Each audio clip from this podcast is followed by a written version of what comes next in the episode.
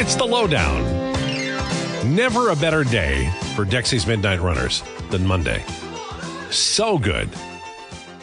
Friday also good, but I think Monday's the best. Coming up this hour, we're going to talk about Monday Night Football. A lot of NFL action on the weekend. Michael-Shawn Dugar from The Athletic will join us to talk about the Seahawks and it was, a, it was an interesting, fun weekend. It really was. Joined now by Jason Gregor. The Jason Gregor Show will be on the radio at 2 o'clock today. Are, are you, any impressions, anything about the NFL season that either surprises you? I, I, I mean, I know you were looking forward to the Broncos and the Bears. Yeah, actually, that game was quite entertaining. Now there's no defense, but it was uh, it was entertaining, which is uh, what you want. But you know, I, I probably was surprised at at how Buffalo manhandled Miami yesterday. That was, you know, Miami looked really good, and obviously Buffalo said, "Wait a sec, we're uh, we're still better." So they obviously got a little ways to go, which is good. But uh, you know that and the fact that the Cincinnati Bengals have been awful out, Yeah, like not not just losing, but their offense, like their offense is putrid right now, and they've got some pretty skilled players, and they can't do anything offensively. Jason, uh, uh, the, our our text line is wild today at one eight three three four zero one fourteen forty, and people are asking me to ask you why Raphael Lavoie isn't getting one of Leon Draisaitl or Connor McDavid tonight, and why he isn't playing with a truly skilled center in some of these games. Well, McDavid's only played in one game, and I'm not. I can't even remember if Lavoie was in that game or not. So um, that's the easy answer.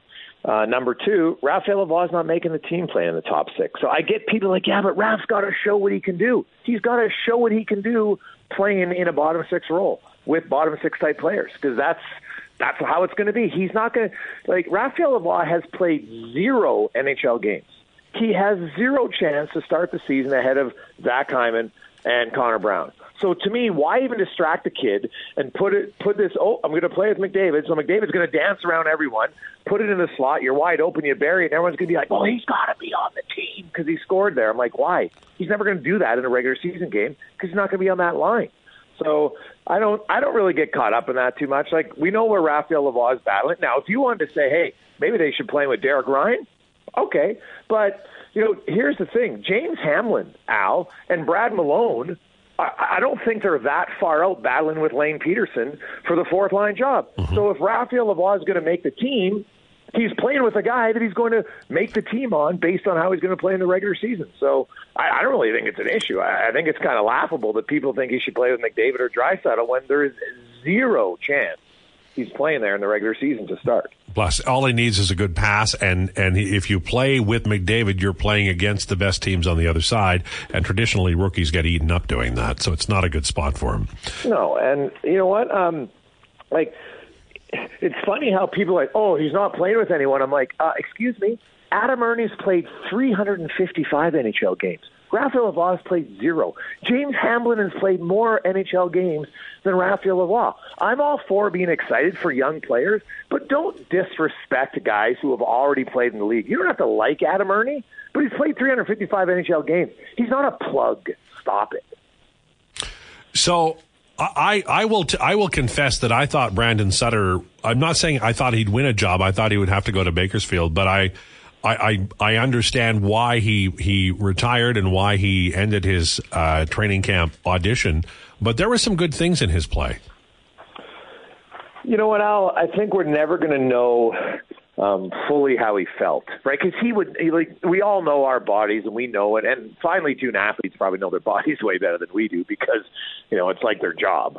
And so I think, I think Brandon Sutter, you're right. I would agree with you. I actually thought, you know, the way he played in his games, that you know what, he he could have won that that fourth line center spot. Based, like, I don't think Lane Pederson was killing him by any stretch of the imagination, or I don't think Rafael Lavoie was so good on the wings that you had to move Derek Ryan there.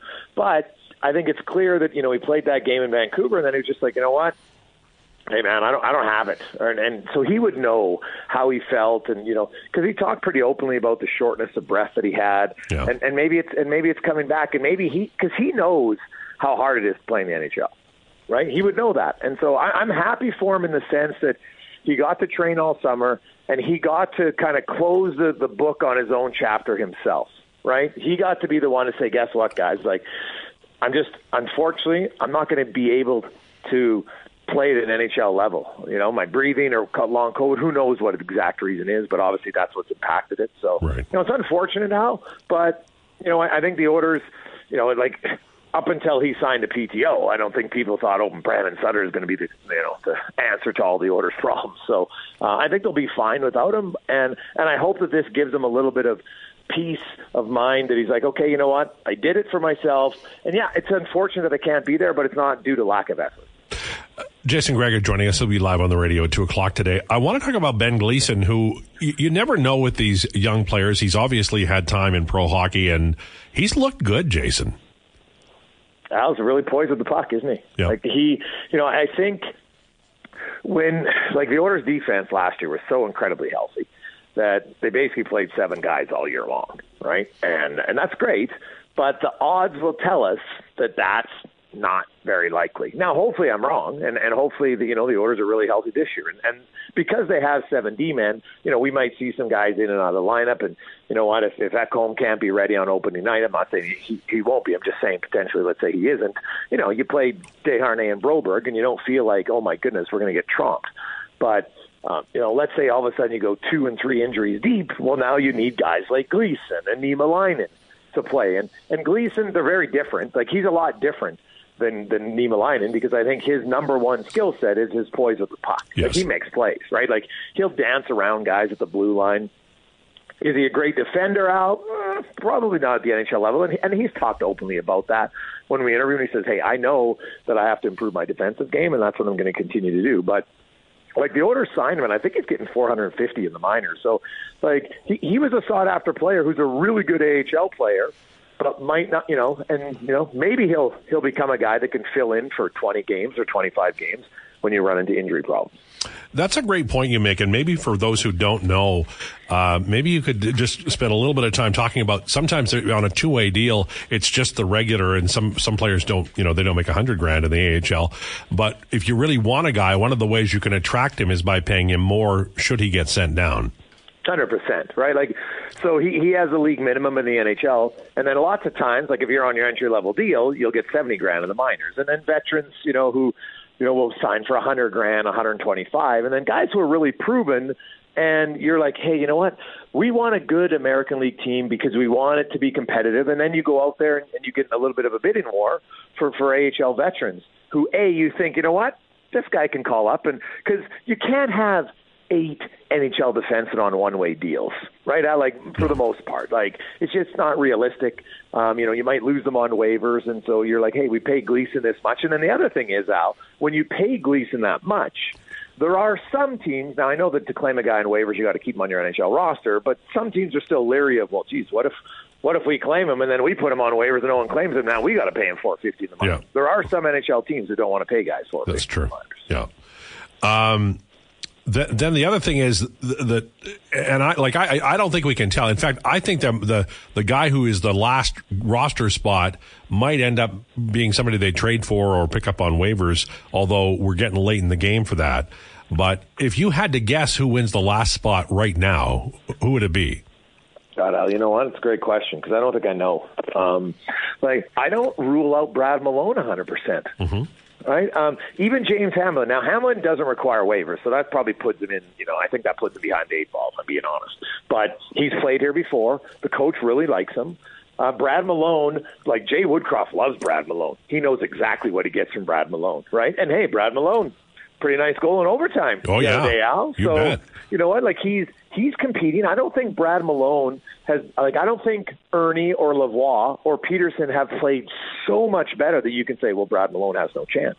And then, you know, we talk about waivers, and so we'd have to look because I think if they're going to claim anybody on waivers, Al, it would have to be a right shot mm-hmm. fourth line center. Yeah. Right. And so I got to go over the list as it gets closer here. I haven't. There's not one that's jumped off the page at me that you would say, oh wow, this guy would be an automatic upgrade because a, it's got to be somebody that they feel is for sure better than Pederson and Malone as a center iceman, right? Yeah. Way better, and or, or even I guess in a sense, Derek Ryan, and that's the other thing tonight. Like Derek Ryan's going to play center, and I do think how Derek Ryan plays at center does impact Lavoie and Erne in some way. Because even if Lavoie and Erne play pretty well, if the coaching staff's like, "Oh, geez, we can't play Derek Ryan at center," then what do you do? Yeah. Right? Yeah. Yeah, it's a good point. And and the thing about Malone that I think makes him stand out is that uh, like Hamblin is quick. He's not fast, fast, but he's quick. But he's smaller. Malone is a very rugged player, right? Like he's a physical guy, uh, you know. And and on the fourth line, they some, uh, you know, they they don't have Kostin, uh, and Malone is a physical guy. Oh, he he adds. A, you know what, Al? Well, you've covered the league long enough to know you need different elements on your team. It's it's not just okay. Let's have all these guys who are good analytics guys. No, they got to have different types of players right? And so Brad Malone brings a different element than Lane Pederson, right? Adam Erne brings you a lot of size. Raphael Lavoie brings you some size. Now, does he bring you the the physicality? Not a whole bunch, but he has at the junior level anyway. And even last year, he bullied guys a little bit right now it's obviously harder at the NHL level, and but in today's game now, like when you're six foot four, you don't have to run around. I'm not expecting to be Ryan Reaves by any stretch, but when you're that big, like you can just come into some scrums and just push guys around because there's very few guys in the league now who are comfortable doing that. Yeah. And so Raphael Lavoie, even if he's a little bit uncomfortable, does it. Like, don't go in there and push around Jamie Oleksiak because then you might have to answer the bell. You know mm-hmm. what I mm-hmm. mean? Yeah. But you can go in there and push Justin Schultz around right? You can push Schwartz and Eberle if you want, just to show that, hey, I'm here. I know that's not who he is, but sometimes you got to be uncomfortable. There's lots of guys who ended up having really good NHL careers because they stepped outside their comfort zone and brought an element they normally didn't bring because that got them to stay in the NHL. Yeah, yeah. Uh, any thoughts on the Jays? I, I'm I'm reading a lot of text and talking to a lot of people who are like, "Well, big whoop, they're not, you know, they're they they made it to the postseason." I think their pitching is good enough to to. I'm not saying they're going to win the World Series, but they could go a little ways. They have more wins than the, than the Twins, right? Like, why why are the Twins like? a dominant powerhouse, you're like, oh, the Jays have no chance again. Like, I understand that. Um, like, I think Lopez um, is going to be the starting pitcher. The Jays haven't announced. I got to guess it's going to be Gausman, but maybe yeah. I'm wrong. Um, so you know, like Lopez has, has been okay, but he's you know the the Jays can you know they they should be able to to get to him. Like he's not a he's not like a dominant force by any stretch. You know, I think he had I think he had close to 230 Ks though, so he can definitely strike out guys, right? So he's good, but Kevin Gausman's a pretty good pitcher, right? Yeah. If it's Gausman versus Lopez, I don't I don't think Toronto's at a major disadvantage in that matchup, and I think it's really going to come down to Al is the Jays have been so Jekyll and Hyde offensively yes, this year, which is like they'll score in bunches and then they'll do nothing. So c- can they show up offensively? And the good news is they're not at home because for whatever reason they can't hit in a hitter's ballpark at home this year. It's kind of it's kind of shocking. It is weird, and it, it, like it's such an anomaly. It's unlikely to happen ever again. Maybe they they got the air conditioning pointed in the wrong direction or something, but it's weird. Uh, what's coming up on the show? Well, actually, you know what? Uh, as always, uh, the con man and uh, and Bradley have uh, you know what? They got a pretty good lineup for us today. Um, uh, I'm quite uh, looking forward to it. So we're we're going to have uh, Thomas Ian Nicholas. If you uh, speaking of baseball, you remember him from uh, Rookie of the Year, yes, and uh, American Pie. So we'll talk a little uh, music and entertainment with him. He's got a new TV show coming out. Um, Scott Miller will set up uh, MLB playoffs. Uh, Andy Petrillo, we're going to talk uh, a little soccer. Kevin Woodley, we have some uh, interesting chats with Woodley um, about Campbell, about Skinner. So Woodley's done a lot of numbers on a goalie's first year and then what happens in year number two. Yeah. Right, so I, I think that's interesting about him, and obviously the Canucks. Uh, you know, how much better can they be if they have Demko? right? Oh, and man. now that Demko's healthy, so yeah. you know we'll we'll touch on that. And um, the waiver wire out for goalies. I don't think Edmonton's going to be involved in it, but Tampa Bay and a few other teams. Uh, this is the week we will be watching very closely on the waiver wire because we saw, uh, you know, Spencer Martin already get claimed by Columbus, and you know, Woodley thinks he might have been the number fourth or fifth, like best available option when it's all said and done here this week. Good stuff. Thanks, Jason. Appreciate it. I'll have a great day. All right. That's Jason Gregor. He'll be live on the radio at 2 o'clock today. What is played tonight in Seattle? McDavid between Hyman and Draisaitl is the top line. Uh, Derek Ryan with Janmark and Holloway. You might see that during the regular season at times. Hamblin with Erne and Lavoie. That would be a, a bubble line. And then Malone between Griffith and Borgo. I don't think Borgo has a chance to make it, nor Griffith, but Malone, as Jason said, he's in there. And then it's Kulak, Ceci, Gleason, Broberg. Be interested to see who plays the right side. Deneen Kemp and then uh, Jack Campbell starting with Calvin Pickard backing up. Any thoughts, sir, about what we just talked about? No, no, no, no. I, I leave it to the experts. I leave it to you guys. Do you? Sorry, the stack the stack here just jumped. I had to reset it, so that's why my. Oh, so you didn't know if I'd gone to commercial, you would have been. No, we would have been fine for that. It was just Okay. uh, it was a thing for it was a few it was like dealing dealing with future uh, issues in the, uh, Ah, in the log here. But we're good. We're set. Yeah. So yeah. Well, I, I'm I, appreciate all the work you do. Thank you. And you do it behind the scenes, and then you're also talking to me whenever I just ramble on and then say, "What do you think?" And you do a fine job. I do. I'm I'm pretty good at hitting you with. Uh, yeah, I think I agree. I'm pretty good. at I've got that one down pretty well. It's Yeah. it, it will bode well for you. Just always you. agree with everybody that you are you know in a room with, and you'll be fine. Well, I pushed back a little bit on bro. Yeah. That was our first disagreement, our first fight. Well, uh, you were wrong, but you you hung in there. You know, I think our first fight was that Billy Joel didn't do Salisbury Hill. But I conceded. That one wasn't really a fight because I conceded so quickly. I was like, ah, yeah, I think I think I'm wrong here. Yeah, uh, you did do that. I will say that. Mm-hmm. But what one did you like the most? Vienna. No, Cheverly Love or Brotherly Hove? Oh, brotherly shove. Okay, Brotherly shove. I thought we were still on the Billy Joel train there for a second.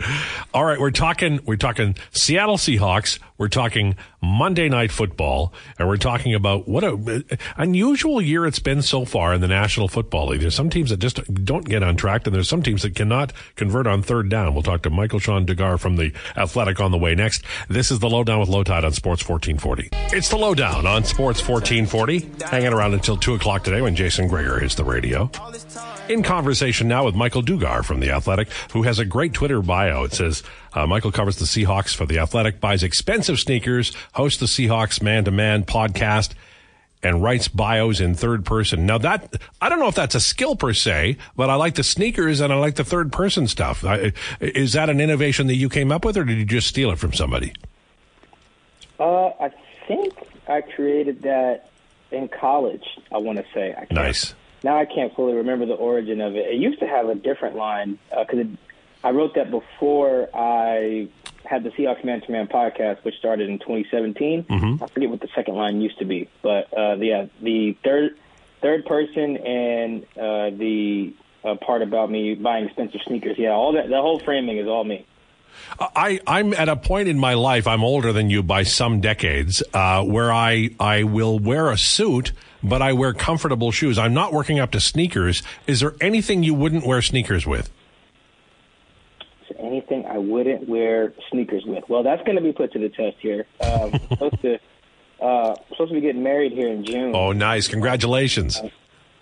Thank you, and I'm, I'm sure she'll want me to wear some shoes that are uncomfortable and not very flashy at all. But I'm going to put that to the test here. for Our first first marital beef might be uh, me desiring to wear sneakers with my tux slash uh, suit next spring. So yeah, I don't think there's anything you can't wear sneakers with, honestly. Especially since sneakers are so diverse. There's just Yeah. so many different kinds for every occasion, man. Well, I just, I, I, you know, we don't know each other, but I am older and I've done that thing. And, you know, she's walking down the aisle. You want to make sure what she sees up there is right. So I'd wear the shoes, sir. Yeah, we'll we'll we'll see. Uh, you know, maybe I'll put it in the vows, like you know, this is why I love you because you let me wear sneakers today, or something like that. You know, get the crowd going, Yeah. uh, get her smiling a little bit. Uh, uh, who knows? I mean, and my sneakers cost a lot. That's the other thing about why I want to wear them so much. My mom, my mom gets on me about this too. It's like, mom, these shoes were three hundred dollars. So- I'm going to wear these whenever I want. You know, that's, that's why you buy shoes this pricey. But moms can say anything, right? They can say anything they want, and you know, even if the, three hundred bucks. I mean, I got to tell you, you, you're putting your money where your mouth is. There, the, uh, you can buy a nice pair of actual dress shoes for way less than that. Yeah, no, that's the cheapest shoes that I own that aren't like sandals are dress shoes. I have some. I've been in some weddings and I've needed to wear some. Uh, so yeah, those I can get dress shoes for like I don't know forty bucks or something. But yeah, I think the most expensive pair of sneakers I had was like three and some change, maybe maybe four hundred after tax. Love it, man. That is outstanding.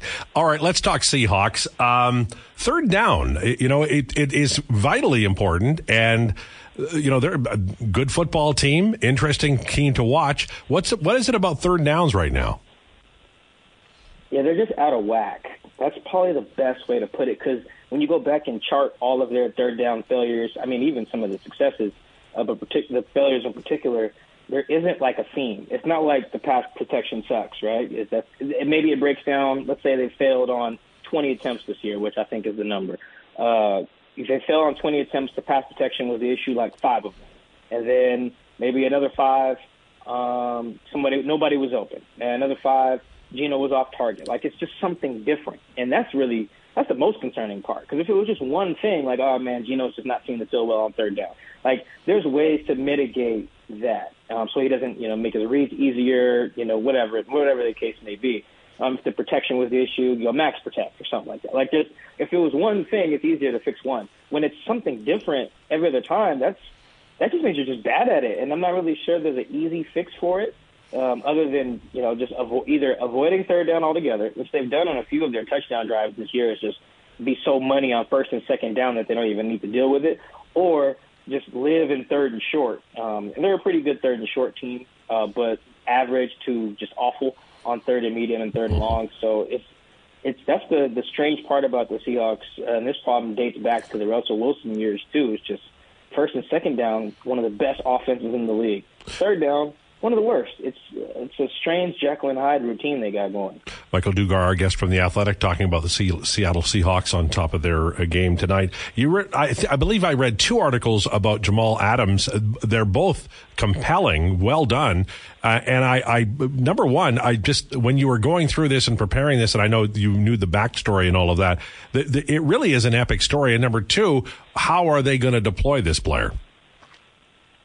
Yeah, I think you know, Jamal should just start. You know, I really don't see any reason to like, all right, here's the Jamal Adams package on third down or something. No, I, I think that the way he plays and the way he can impact the game is something that's worth deploying on all three downs. And that's what they've done in the past, which is why I'm guessing that's what they'll do tonight. Like Jamal is probably the only player uh, on their defense who can legitimately impact the game at all three levels. Like I've seen him intercept the ball as a deep safety. I've seen him rush the passer as essentially an edge rusher. Uh, I've seen him defend the run as essentially a linebacker. Like it's it's a rare skill set that he has, and it's one that they they need on every down because the Seahawks have one of the worst pass defenses in the league. They're giving up like 328 a game, which is insane because they've played some good passers, but I mean Andy Dalton, Jared Goff, and Matt Stafford. It's not like a bunch of Hall of Famers, you know, like they're, they're good players, but you know, I don't think they're going to be all pros or anything. So it's kind of disturbing that they've given up all those yards. It's also kind of disturbing they've given up all those yards while having one of the best run defenses in the league. So they're accomplishing their goal of making teams one dimensional and then just getting beat up by that one dimension. That's kind of disheartening. Anyway, as it pertains to Jamal, yeah, I think that uh, he should he should play every down. I think he should be the starting safety next to Quandre Diggs. And if he is, I think that'll really help their defense on every down. It's early in the year, uh, but you, you, know they're two and one. Uh, Rams are two and two. The the Cardinals have a win. Obviously, the 49ers are, are gone, or at least they're they're looking like they're gone. This is a big game for. It's early in the year, but it's a big game for the Seahawks. Yeah, you know, I, I was talking to a player after they beat the Lions in Week Two, and I was like, "Yo, man, you guys needed that. Like, you can't really afford to lose any NFC games." Um, particularly against teams that could be, you know, in the wild card hunt with you. Now, I think Detroit might just win the division, so it might not matter that much, but you never really know. So, yeah, that that player was like, he took like a deep, big, deep breath, and he was like, "Who you telling?" Um, so, you know, last year this team basically had to wait for Detroit to beat the Packers in Week 18 because they lost to the entire NFC South last year, 0 and 4 against the worst division. Um, it was very, very, very strange. So, yeah, every NFC game is a big game. Like every team wants to go 17 and 0. Like of course they want to win the division, yada yada yada. But like the only ones you can really afford to lose are those intra-conference matchups. Like this year, they play the entire NFC North. If you're going to lose some games, lose those. You know, because those don't really come back to bite you when it's playoff wild card time. So, yeah, this is a big one. The Giants probably won't be in the wild card hunt, but if they are, you want to have the tiebreaker over them with head to head. So, yeah, this this is this is huge. You can't really if, if you're the Seahawks and you want to stay even in the same realm as the 49ers, you've got to win games like this. Geno Smith, uh, you know, great, you know, veteran guy, great story recently. Uh, and for Seahawks fans, I, I think th- that th- the entire saga, uh, you know, turning out as it has so far, at least, is is you know, it, it's it's a pretty strong, I think, uh, um, reflection of of the personnel department maybe getting it right here. Is that fair? I think so, uh, but I also want to give a lot of credit to Geno. You know, when I did a story on him last year, um, I I went back and read a lot of like New York Daily News, New York Times, uh, all those like old articles when he was the quarterback of the Jets, and also reminded me he started for the Giants too. That's pretty rare. Yeah. Uh, both New York market thing. Um, but when I was looking back, man, Geno was a really confident guy the whole time. Like he always thought he could be this type of player. I think it was in 2014 that he said he's a Pro Bowl caliber player. And I think Rex Ryan had to like come back on the back end of that and apologize because it just sounded so ludicrous uh, at the time. When G- I think he had just had a bad game or something like that. Um, but it just speaks to the confidence that he has. Um, and that's what he reminded us of last year too. Everyone was kind of like trying to get him to be like, "Yeah, I was lost and now I'm found." But he was like, "Nah, I've, I've been this good." You know, like he's like, "I didn't just get good this year." I think that's a direct quote from him. So this was last year. But so his confidence is a big part of it. It never wavered, and that's really impressive because based on some of his film, it could have wavered. You know, he wasn't great uh, when he got to Seattle initially. Like I've seen him duke it out with like Paxton Lynch. Uh, you know, he's been the backup for a reason here, and you know, it's not as if he was even lighting it up the year he filled in for Russ in 2021 when Russ broke his finger. So, but again, his confidence never wavered, and he's always believed he could be this guy. And I think that's been a big part of it because you if you add an already confident player to a Pete Carroll ecosystem, like it just it, it gets what you're creating now. So I got to give a lot of credit to Geno his belief in uh, himself over these years, even though he was just riding the pine behind Russ and not getting any burn. Michael, congratulations again on the wedding, and thanks for your time. Appreciate it. Oh, thanks for having me. All right, Michael Dugar from the Athletic. Three hundred plus on a pair of sneakers. What's the most you've spent on sneakers in your life? Uh, I got a pair of sneakers. Uh, hope my parents aren't listening. I, I bought one for seven hundred, but they weren't for me. It was a gift for a girl I was dating at the time. Oh well, then it's okay then. Oh, would would take it back in a heartbeat. Wish I never. I wish I never bought them. Oh, well, it didn't work out then, is what you're telling me. It didn't, and even at the time, I was like, "Why am I doing this?" I will tell you this For myself, I No. think it's like maybe like one ten. my my life experience is this, and I'm going to sound like the cheapest man alive, but I'm really not. Um, the stuff that I would buy uh, for my wife that she appreciated the most was not the expensive stuff. You know, I'd buy jewelry and and lots of different things, and she liked that. It was good, but the the stuff that was you know that was more thoughtful was what she really appreciated. I agree. Anything that comes from the heart, way more meaningful. What I, I'm a sentimental gift guy. I Yeah. like things that mean something to me. So So I'm with you there. I agree. With the sneakers, did what like what made them special? They were uh, they were Mocha Jordans. Oh, Yeah, they were nice. They were really nice shoes, but Well, you you liked that girl. no, I didn't even. Like I, I promise, is wrong I'm not with you, even. I was just. I know. I look back. I'm like, what was I thinking? Like it was. I should have never done it. A, it's a regret. I honestly, I still, I still think of it was like probably I think three years ago now. I Oh, still that's think about it. forever ago now. Yeah, I still think about it. I'm like, what, what the hell was I doing? well, I will say this to you: that you're not the first man to do something silly for a girl, and you won't be the last. yeah. Oh, absolutely. All right. We have uh, NHL rumors on the way. We've talked about most of them and a lot of your comments as well. You've got a lot to say about the Edmonton Oilers and Raphael Lavoie, and it's next. This is Lowdown with Lowetide on Sports 1440. 137 on the Lowdown. Our, this is our cool down segment. Did you ever did you ever do the 20 minute workout on TV or whatever it was called? No. The stepping up, stepping down. Yeah, no, I never got into those. I used to when I used to do dryland pr- dryland practices uh, when I was a swimmer. We would watch the Ab Ripper X videos though, and we'd Okay. do one of those. But it was like an hour. Cynthia Karolak, I believe, was the girl. Jane Fonda had a, and Olivia Newton-John had uh, uh, workout. I guess it was video, like VHS tapes, and uh, Yeah, physical. yeah. Put her on the map. Not Grease. It was those workout videos. And my wife taped a bunch of them, and and um, they were a Regina station that did them, and there was a Brown Derby commercial on every break for a. It was a restaurant, and to this day, I still can hear the guy say, "We're going to the Brown Derby." I mean, the restaurant's probably gone now, so it's not like I'm advertising for them, but Good save. well, no free, no free club. Well, no, that's the way how we roll, right? We don't Yeah. valuable time. We don't give it away.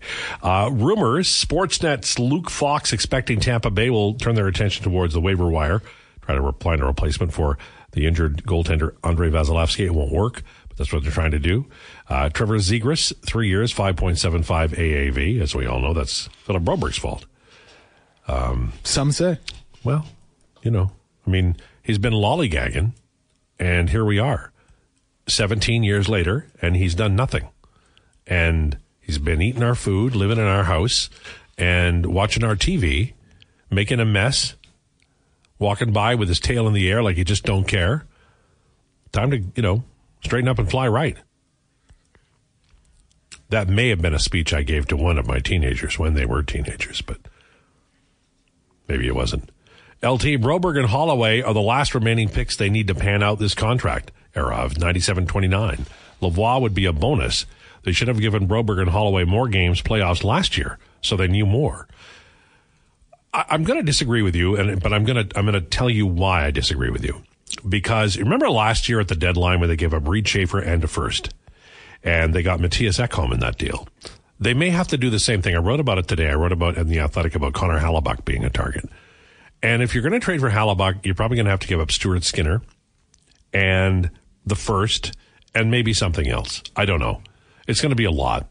And if you keep bleeding like that, sooner or later you're just going to run out of role players. They need Lavoie to cash because next year he could be very inexpensive. If like let's say he plays 35 games and scores seven goals this year, but shows enough that they go, man, he can play in the top nine. He and Holloway could be the wingers, and we'll put McLeod in the middle, and that's the third line next year. Boy, does that save money. You've got a value contract. You've got a guy who you can plug and play, and you need that because you know Philip Broberg might not be here next year.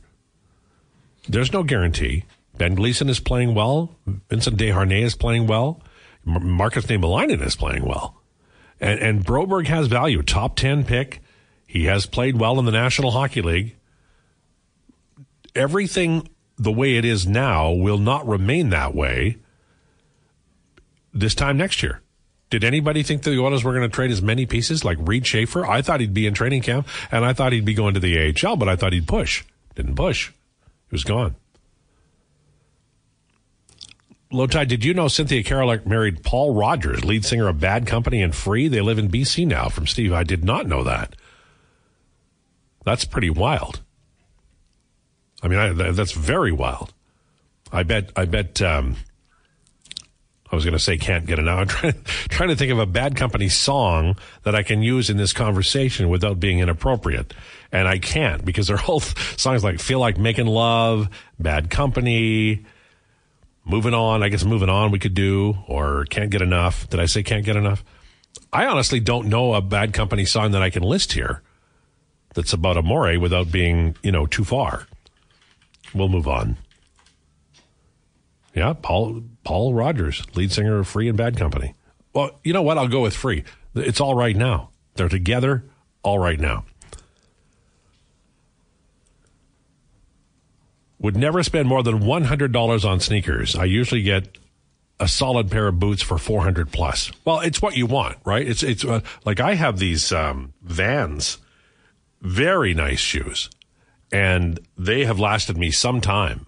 And I could wear these with a a suit. I probably wouldn't look appropriate, but I don't care. I'm old. I'm about comfort, you know. And that's how much is how much your age would you wear a pair of uncomfortable shoes if they look good to your girl? Yes. Okay. Well, good for you, man. Thank you. You know, That's an easy answer. Well, hey, if you're going to spend seven hundred bucks on a girl you didn't that didn't last, then Didn't even really like. I know, crazy one. That's. I'm not bragging about that story. No, by no, the way. hey, Like, but I'm- you know what, though? It's nothing but regret. just understand that you're not alone. Thank you. Could have been a plane ticket. I It could've- doesn't matter. I, I mean, I remember there was any. It doesn't matter. It was a long time ago. But the, the stuff that I did because I thought you were supposed to was enormous. Because you don't know, right? When you're young. It's nice to hear that because that is exactly the camp I fell in. Well, no, but it's true. You end up doing you you dr- race over to make sure the car starts, Yep. and you're like, I don't even, you know, I just you know, anyway. it was probably a little too much, you know. LT waivers is kind of a wash.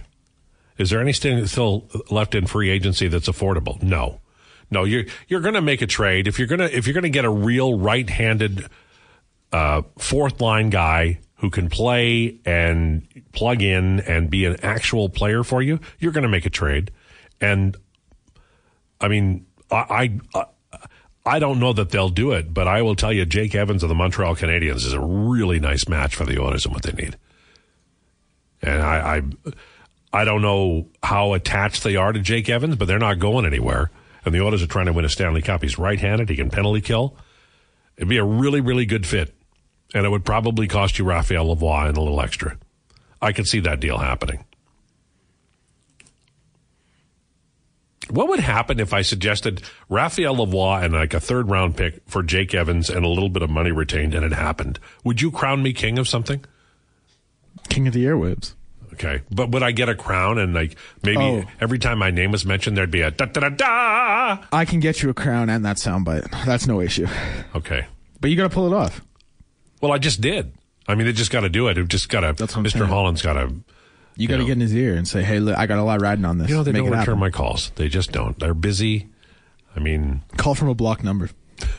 That's my tip. all the time. Do you have a landline? You don't. You're too young. No, we had one growing up, but definitely don't have one now. I have one. I have an auntie who wishes me a happy birthday every year, and so it's. And then also, anyway, yeah. Lowetide. Can you explain your reasoning for wanting to trade Skinner? He's still young, as a potential to be just as good, if not better, from Connor H. Well, I, I, I think it's self-explanatory. Ken Holland has gone all in on this year. And Stuart Skinner showed last spring that even though he's a very fine young goaltender, he's learning on the job. Rookie goalies in the playoffs are like, you know, expensive sneakers and our friend over here. They're they're they're not a good match. Now he's got a year's experience and he should be better. But Connor Hellebuyck is is a guy you could you could plug in probably win the division and then really have because th- this is the point I made in the article and I think it's an important one. Everybody's talking about well the style they're playing defensively they're man to man and they go zone and they're all over the place on zone so go man to man. It's execution. It doesn't matter what you play. I've seen this go six ways to Sunday. The coach will say we're changing and then it doesn't work and the coach will say we're changing again. It's execution. Darnell Nurse played too many minutes. He also turned his head wrong twice and it ended up in the back of the net. He can't do that, but he knows that. He knows that. It's execution. You make a mistake, it can't cost you, and yet it does at times, no matter how good you are. Bobby Orr made mistakes. Nick Lidstrom, I'm sure I'd have to be, you know, reminded of what he did, but he made mistakes. Mistakes are part of the game. You try to iron out as many as you possibly can. How does that work? Well, you ask Darnell Nurse to play fewer minutes. That's why Mattias Ekholm, if he ever does play, is a big deal to this team. And then that's also why if you're traded for Connor Hellebuyck and you're trying to win just one year, remember, you don't care about the future. You're, if you're trading for Connor Hellebuyck, you're, you're all in, baby. You're like at Vegas. What was the name of that movie where the guy lost everything? You've taken all the chips, every damn chip. You know that if you lose this, you are, you got you, your clothes on your back and nothing else, and you probably lost your marriage. If you win it, giddy up. That's what it is.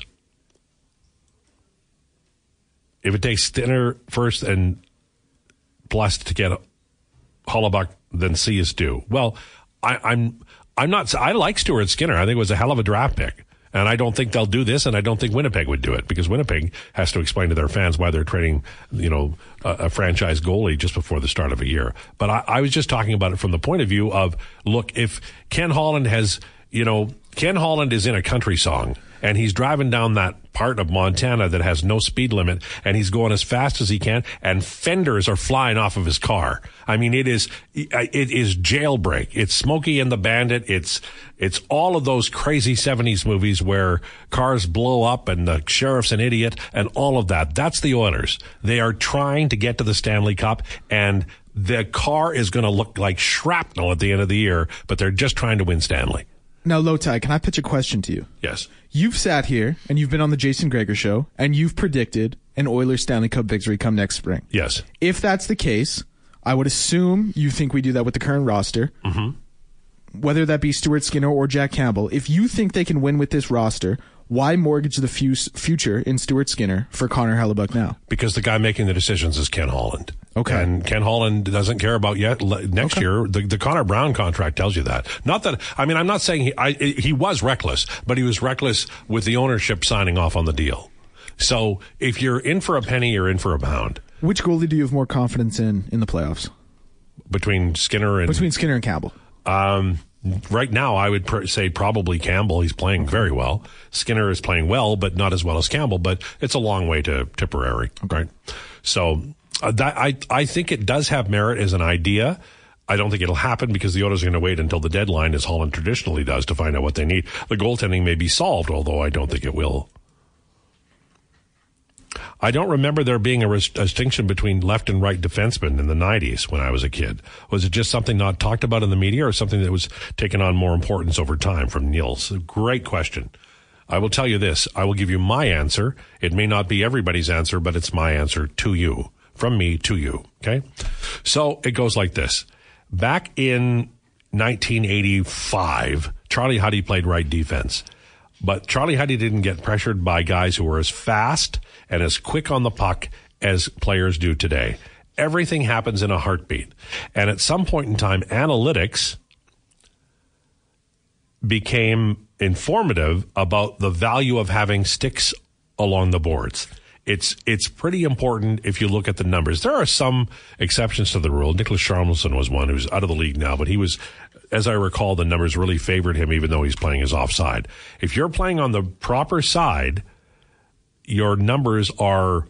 I think I read 30% one time. I don't know if that was realistic, but it does make a difference. And so you're playing the odds and the odds now are more informed than they've ever been for hockey because of analytics.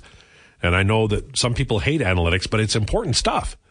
You know, there was a time back in the day when people didn't know the value of platoon advantage in baseball. So, you know, you'd leave your lefty out there and the best lefty hitter, the, the guy who hit lefties the best in the league would stay in and crank one. Now that would never happen. You'd bring a righty in. Whitey Herzog once replaced Todd Worrell on the mound by putting Worrell in right field and then bringing in a lefty to get one guy out and then bringing Worrell back to close the game. And it worked. That's how important that became platoon advantage or disadvantage. And hockey's the same. It, it, you know, guys can play on the offside, but chances are their numbers at the end of the year will be better when they're on their correct side.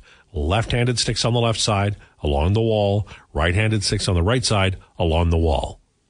I hope that makes sense. I picture the first the car in the first Blues Brothers movie. We're on a mission from God. Yeah, that was an old cop car, right? It was, yeah. Yeah. Jake and Elroy. Yeah, yeah, that was good. I bought the uh, I bought their album Soul Man and uh, well, Soul Man. I was a big John Belushi fan. Were you I was, yeah. Like Animal House was thought it was the funniest thing I've ever seen. with the guitar? Was, Yeah, I'm a zit. That one too. Yeah, couldn't was- miss back in the day. well, I mean, he was he was he was in one movie. Was in 1941? W- Was not a hit, but other than that, everything he did was very popular. And of course, he died very young, tragically. Um, so for the Oilers to win a cup, they have to sell the farm, but other teams like LA, Chicago, and Pittsburgh can win multiple cups without mortgage in the future. How come? Seems like LT wants to trade everyone. I don't. I just, I was, I'm talking about the idea of a blockbuster deal by Ken Holland because he's in the last year of his contract. I don't hate Stuart Skinner. I don't hate Dylan Holloway or Philip Broberg or the first round pick. I'm just blue skying it. Have you ever blue skied it? Have you ever blue skied your life? Where No. do I want to be in five years? Oh, is that like daydream? A little bit. Yeah. I've done that. I've never referred to it as blue skying it though. Well, it's because you're not old as the hills and twice as dusty. That's why you haven't. It's Tipperary, not Tipperary, Al, from Rob. I think I said Tipperary. It's a long way to go. It's a long way to Tipperary. The sweetest girl I know. Hey, don't get me started on war songs because I'm going to start singing Sentimental Journey and all of those. You don't want you don't want me to sing number one and certainly not, you know, war songs. Although the Edwin Starr song is really good. Are we almost like? Because I I have a tendency to go out late. Don't let me go out late. Okay. No, we're good. We're timing it well. I would give you, I'd give you another 45, 30 to 45 seconds. Well, I can do that. Yeah. You can get a lot off your chest in 30 to 45. LOL, no speed limit in Montana. My honeymoon 25 years ago took a detour from Seattle just so I could drive in Montana with no speed limit. Ex wife still complains about that. Well, maybe that's why she's the ex. You know, that's a long way to go for a, a little bit of a thrill. Having said that, I immediately, as soon as they did that, I drove down there so I could do it too. It's a thing. Don't you think? Like, oh, I've had this speed limit, you know, on the side of the road for 10,000 years, and there's a place on planet Earth I can go, and it's not there. I'll go do that. I, I mean, I think that's pretty natural. The guy brain loves that. I know I did. All right. Want to thank our guests. We love them very much. Jason Gregor, who's next, Cam Lewis from Jays Nation, and Michael Dugar from The Athletic about Monday Night Football. Please enjoy your day. This has been the Lowdown with Lowetide on Sports 1440. Time for a sports update.